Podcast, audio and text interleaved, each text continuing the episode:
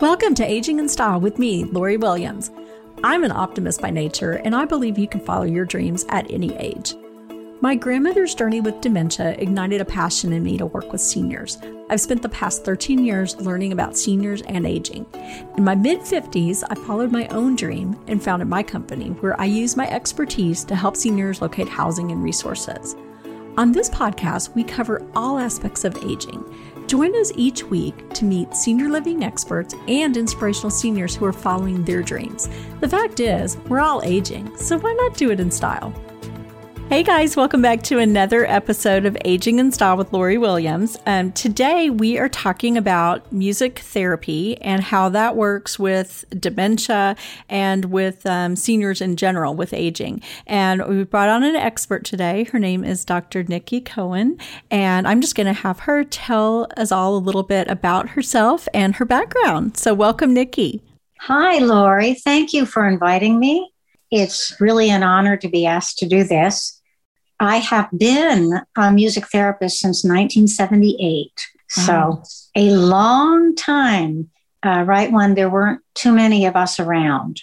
Mm-hmm. And uh, I just retired from teaching music therapy at Texas Woman's University a year ago. And now I have a private practice in music therapy. I work out of a separate office and then um, I also am a certified tomatis practitioner. And so I have begun seeing tomatis clients as well. I'm still working just as hard. I'm just working doing clinical work yeah. instead of teaching. Well, wonderful.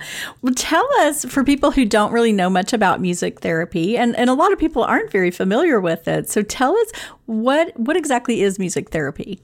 Well, music therapy is a profession that has been formal since 1950. That's when it was first formed. And it is a, an approach, uh, a music centered approach, where one uses music to connect with clients. And there are many different types of clients um, that you would find, but we'll focus on people with memory impairments, uh, people with dementia. So uh, music therapist would bring in the types of musical experiences that would help facilitate memory, long term memory. Uh, oftentimes, people are able to remember the words of a song because it's they're stored somewhat differently than just conversational speech. And so, even if people are having trouble with speaking conversational speech, such as aphasia, which is common in dementia, they are able to keep the fluency going with the singing. Mm-hmm. Um, and it's not until a person with dementia is farther along in the dementia process that they cannot sing anymore, quite far along. Music therapy, so it's used to uh, stimulate memory uh, so, because lots of times people will be able to remember their childhood or their adult years from the singing of certain songs that are familiar to them, mm-hmm. as opposed to being asked questions. It's also used for, in the Tomatis method, it's used with people with dementia to help keep the brain healthier mm-hmm. uh, because the Tomatis method focuses on building up the brain and, and its ability to to pay attention and focus mm-hmm. by using uh, two different kinds of ways to transmit sound through the bones in the face and also through the air. Oh, and wow. um, I, it's quite complicated, I found out in studying it. But basically, people listen to music, and the music shifts between high and low pitches and louder and softer basically you're teaching your brain to expect the switches or to get ready for when the switches occur. And so the brain learns to respond in a way that it hasn't responded before. At first, uh, there's a treatment that's used primarily through recorded music and headphones that mm-hmm. Tomatis is done. And it's used not only with people with dementia, but also children on the autism spectrum. Really respond well to this mm-hmm. approach. So that that's something else that I do. Getting back to music therapy, which is what you asked, I've noticed that people with dementia really enjoy movement type experiences. And the movement can be quite free in its uh, styling. It, I'm not talking about dancing, I'm talking mm-hmm. about moving different ways to music. And they seem to really like the stimulating music, uh, mm-hmm. uh, especially music of their young adult years. Mm-hmm. And uh, they will laugh, they'll get up and start dancing, they'll there'll be eye contact and a change in, in emotion from using more stimulating music and allowing movement to occur. Mm-hmm. Uh, so, so that's used. So the way it's like the memory of music is stored. So like for me, if I hear a song from, you know, 1974, it takes me back to my childhood and it just brings back a memory. Like, you know, I can remember the house we lived in, you know, just certain things about my childhood. So that is even with dementia, the same thing happens. If they hear a song from when they were eight years old, it brings all those memories back. Exactly. Because long term memory, as you know, in dementia, is stored more than the short term memory. We lose the short term memory almost entirely. Um, but the long term memory is still there. It just needs different triggers to uh, stimulate it. And music is a wonderful trigger to stimulate memory mm-hmm. and reminiscence. It allows people to reminisce about more pleasant times in their life. Mm-hmm. And if they're living in the more pleasant times, if which often happens with dementia, then you can bring in music that fits where they are, whether mm-hmm. they're back as a mother or as a teacher or whatever. Uh, you can find the music that that will help them feel have a better quality of life. So, when you have a new client, say someone comes to you and they want you to help their mother or father with dementia, do you find out like what were their favorite types of music That's enjoyed? one of the first things. There are two facts about music therapy that music therapists are taught and memorized, mm-hmm. and that is that people tend to prefer music that is preferred, that is familiar.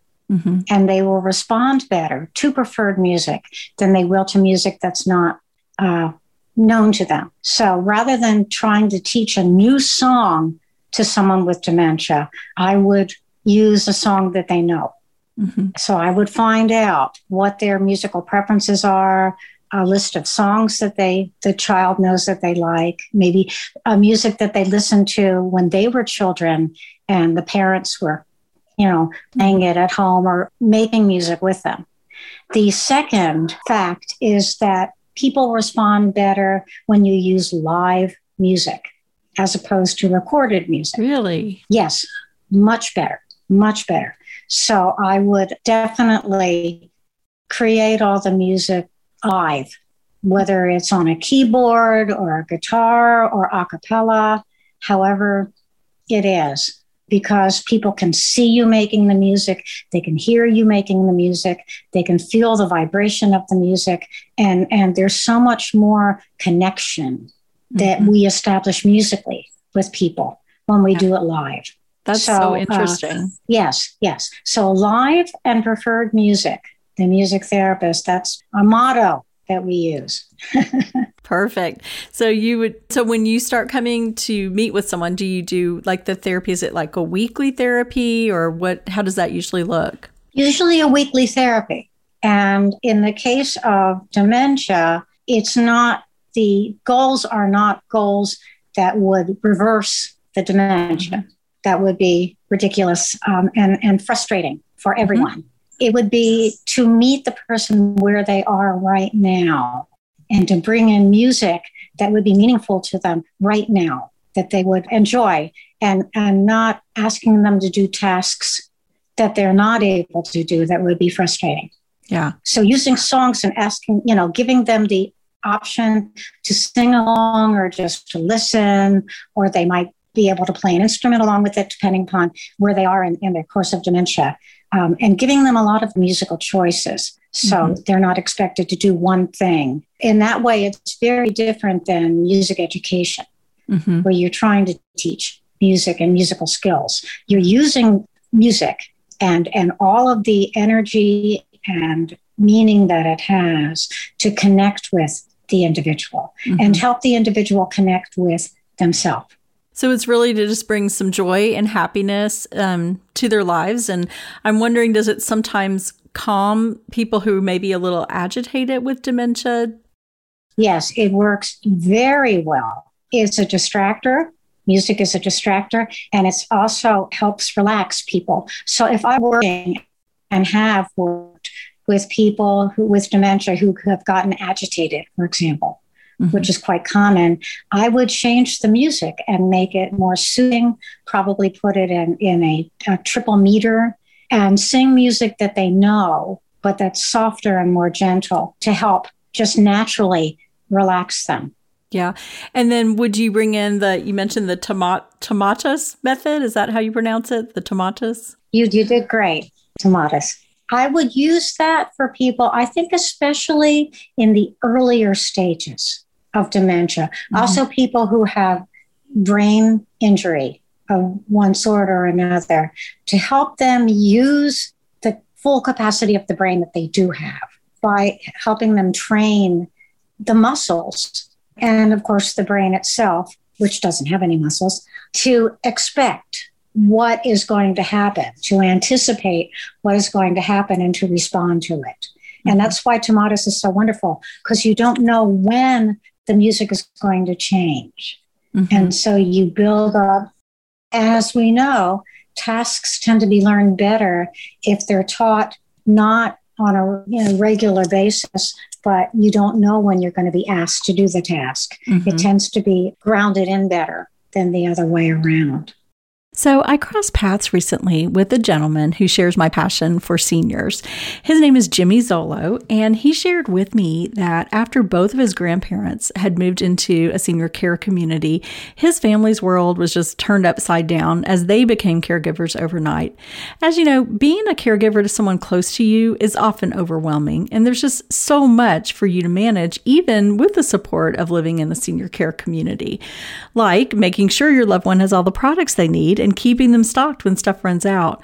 Well, Jimmy had that problem too, and he was scrolling through all of these product reviews across the internet. And like most of us in the sandwich generation, we don't have enough hours in the day.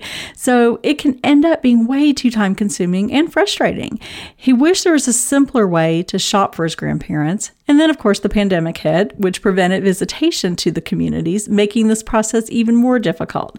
So Jimmy decided to launch his own business to solve this problem. He founded Joe and Bella to make shopping for older adults simple. They carry everything from comfy clothes to creative gifts. They even have toiletries that can be automatically reordered and tech that makes caregiving easier.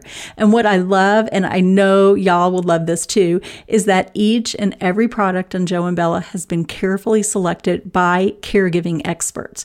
Jimmy is giving us an exclusive offer for the listeners of this podcast. You can use promo code STYLE to receive 10% off your first purchase at joeandbella.com. That's code S T Y L E, style, for 10% off at joeandbella.com.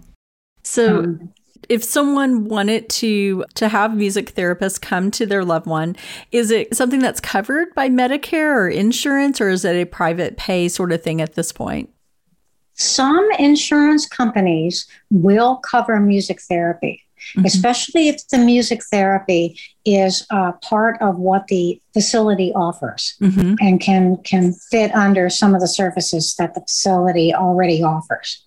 Lots of times, uh, music therapists won't be covered by insurance, and Medicare we've not had a lot of luck with. Yeah. Part B hospitalization, a little bit, mm-hmm. a little bit, but uh, under the mental health area. Mm-hmm as opposed to geropsych or memory care. Yeah. So music therapists do best if they just try these private insurance companies and see how they respond. Some of them will surprise you, they will pay for it, mm-hmm. and some of them won't. But parents or children of people with memory loss often will pay to have someone come in and work with their parent because it brings them such joy and mm-hmm. meaning um, and it's one of the other areas that we haven't discussed yet is um, our emotions, that it allows someone to express themselves when they might not be able to do so in text. But they can express themselves either through playing of an instrument or through singing. Mm-hmm. And it, it might be expression that's sad. It yeah. might be an expression that is lonely or feeling abandoned, but very important to get out. So, music therapists will allow that and will support if someone is improvising musically. Mm-hmm. Um, they will support that and kind of back them up so that they can have they have somebody there with them also so like how does that actually work bringing out their emotions so you said if they they could improvise so if they're singing or playing an instrument is that what you mean sometimes i mean we all need to express our emotions. Mm-hmm. we all have a, a need to get them out. And oftentimes in dementia those emotions are stored up from a lifetime um, especially those areas that have not been resolved for the individual. And so, if the individual is not allowed or given the opportunity to work through some of those emotions, not the rational part of it because they can't understand it, mm-hmm. but the actual expression of the emotions, that's going to cause them to regress faster. Mm. And I'm quoting now Naomi Feil and all of her wonderful work in validation therapy, where she talks about You've got to give them the opportunity to resolve the issues they hadn't resolved before, or they're going to continue to regress. And so in music therapy, if I see someone, for example, start to cry due to the music, I will continue, not in a cruel way, mm-hmm. but in a very soft, gentle way to allow them to feel what it is that they're that they're feeling. And okay. um, and then I, I might ask some questions that are easy for them to answer. Questions where I provide a, a certain number of answers and they can pick from the answers I've given them, such as members of their family or relationship when they were younger or something like that. Mm-hmm. And then allow them to get that emotion. Mm-hmm. Right and to talk about it in a way where they're not really capable of rationalizing about it, but they can identify the people and they can feel. Mm-hmm. As a matter of fact, as Naomi Feil says, they think through feeling. So like if if someone started crying when you're playing a song, you might, you know, say to them, would you say like is, does this make you think of your mother or is like something like that? Is that the kind of question you would ask? Or? First of all, I would make sure that it's okay with them that I keep singing. Okay. song. Mm-hmm. You know, so I'm not cruel. Yeah. Um, and punishing them in any way. But lots of times people just need to cry. And it's it's interesting that others will start to cry as well. Ah. When one person is sort of allowed that expression. And if it's okay, and, I, and I'm very gentle with it, you know. Mm-hmm. I remember once a student put on Unforgettable, the Nat King Cole and yeah, Natalie King Cole. Right. Mm-hmm. Well, everyone in the room got up and walked out. These were all people with memory wow. loss. And they all got up and started to cry and walked out. Okay. So that was way too strong for them. Yeah. And it was recorded. Yeah. You know, when we do it live, you can establish the eye contact. You can sing it very softly. You can slow it down. You can put the person's name in there. Mm-hmm. You can do all kinds of things to make it more intimate for them. Mm-hmm. Yeah. I definitely see that. What what you mean that you know doing it live would make a lot more sense, would connect more with them. Absolutely. Right. You can modify it so much more. You could just play it and not sing it. You could just, you know, play the melody. And there's all kinds of things you do to minimize the impact of it, but still allow them to feel a little bit. Mm-hmm. So you just gauge how they're reacting to how you continue on with the music. Exactly. It's uh, it's by the moment. Mm-hmm. It's by the moment. It's it's what they need, mm-hmm. and a, a therapist's intuition in regards to how to provide that music that will mm-hmm. help them with what they need at that moment. That's wonderful. That's so interesting. I, I love what you do. That's so great. Oh, and music therapy is, is great. It's, it's a wonderful profession. Mm-hmm. Absolutely. And a lot of music therapists work in memory care. Do they have any that are work in a memory care like for the memory care or they just come in as as a service or an add-on type of thing for therapy? Mm-hmm. Some music therapists are hired as activity directors and they do music therapy as part of the total services that are offered. Mm-hmm. Some come in just to work on certain aspects of memory care. It depends on the facility and what they want. But obviously, the people with, with memory care are off in memory care facilities are usually the most miserable. Mm-hmm. And, yeah. and so you want to give them something that's going to help their quality of life in any way you can. Um, and music therapy does. And there's a lot of research that's been done mm-hmm. on music with people uh, with dementia and how well it works for them when other approaches may not get to them. Mm-hmm. Can see that. And I, I think it's so interesting. I'll see, you know, sometimes I think we've all seen things on Facebook or whatever where they'll show someone just start playing the piano. They may be, you know, they have dementia and they are playing the piano like I mean they played when they were 25. So that memory is just stored like you said it's stored differently so that they can retrieve it and still play the piano or whatever instrument. Right, in the cerebellum. Mm-hmm. Yeah, and right, or in the motor cortex. Mm-hmm. And so their muscles remember how to make that song. Um, and and a lot of people can remember their their muscles know where to go. Mm-hmm. They can sit down at the piano and play even if they're having trouble keeping a conversation. Mm-hmm. Um, but eventually, that skill does go yeah. um, with regression. That ability does go. But as long as it's there, whether it's a violin or a ukulele or a banjo or a guitar or whatever it is, the music therapist should incorporate it mm-hmm. into the setting, you know, because it, it gives them an identity. Yeah that and a way to express. Mm-hmm. Absolutely. So you can do music music therapy all the way through with dementia. Once they're towards the very like end stage of dementia, the end of their journey, are you still able to do some music therapy just maybe to give them some comfort, or how does that usually look? Yes. Well, music therapists work in hospice care.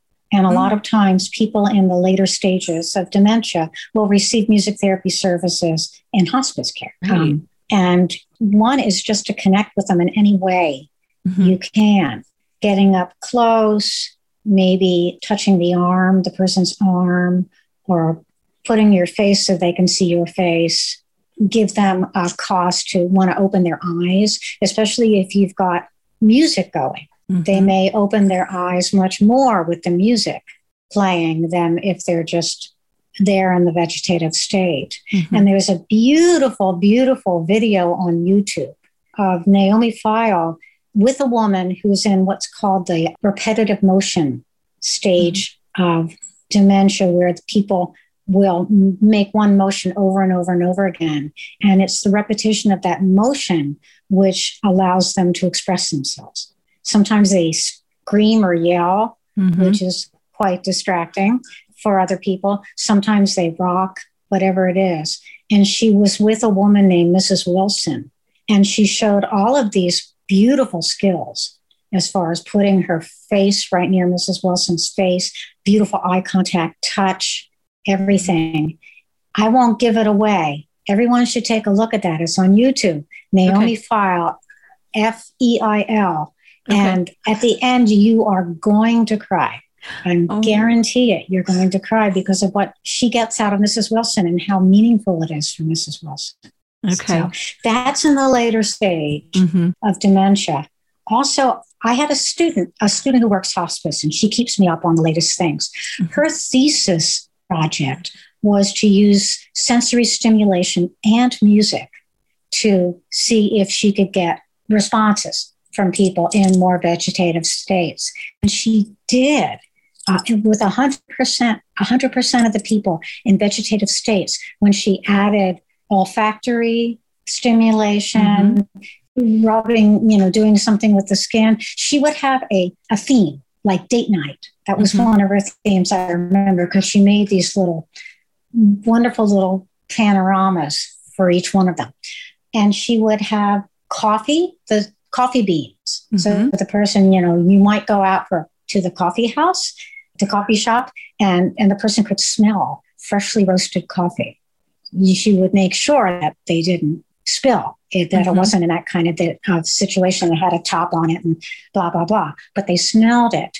And then she would talk about a kind of uh, fabric they would wear, the women, yeah. when they went out on a date. And she would pass the fabric around so they would feel it and look at it, which oftentimes brought about a lot of response, laughing, yeah. smiling, you know, brought back some memories. Lots of memories. She would do a number of song titles or famous sayings or song lyrics that have to do with dating. Like when you wore a tulip, a sweet yellow tulip, and I wore a big red rose. Now it's it's primarily the lyrics from a song in the 50s mm-hmm. that people are responding to because that's when they were young mm-hmm. and in their 20s and late teens.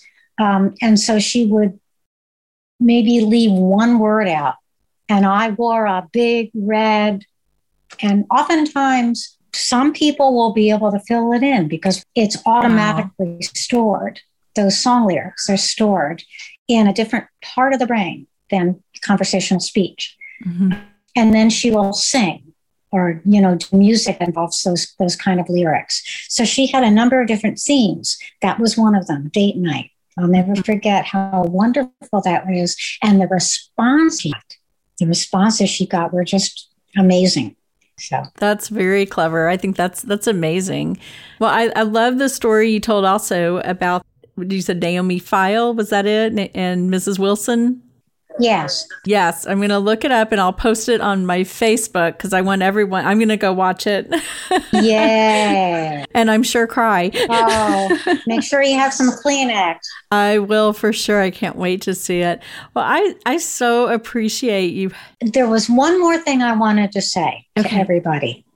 You have to be trained to do music therapy. Anyone can do music, mm-hmm. and we all love music, and we don't own music Nobody owns music. But to do music therapy, you have to be trained. Mm-hmm. And people who put headphones on the ears of persons with dementia are not doing music therapy. Mm-hmm. They may do something that makes the people happy because they may be listening to songs that they recognize, but it's not music therapy. Mm-hmm. It's not like how I've been describing it. Yeah, it's not live, it's not okay, reading so, them and interactive like that. Right. Mm-hmm. right. So yeah. Just wanted to clarify that. Good. I'm glad you did because I know a lot of people, and, and myself included, probably thought that initially, you know, that it's just headphones and, and wasn't, you know, live music, like you said. So that's why I'm so glad you were on today. Excellent. And I wanted to say one more thing to your listeners. Sure. My father had Alzheimer's. And so I know what it's like. You know, I went through it, the whole thing, mm-hmm. all those years. And I never saw anything better than music for him because mm-hmm. he was able, he was scat singing the whole time. He just always loved to do that. And it just became more and more as he couldn't talk anymore. Anyway, so I do know what it's like. You've had the personal experience, so you understand. I sure have. Yeah. Yes. Well, thank you so much for being on. And we'll have your contact information as well um, after the podcast so that people can reach out to you if they want to learn more about musical therapy or the Tomatis method. and uh, so, thank you so much for coming on the show. And um, as always, I thank everyone for listening in. And information is on my website, which is loriwilliams seniorservices.com. And if you have questions, want to know more about music therapy, we'll definitely connect you with Dr. Cohen. So, thank you so much. Bye bye.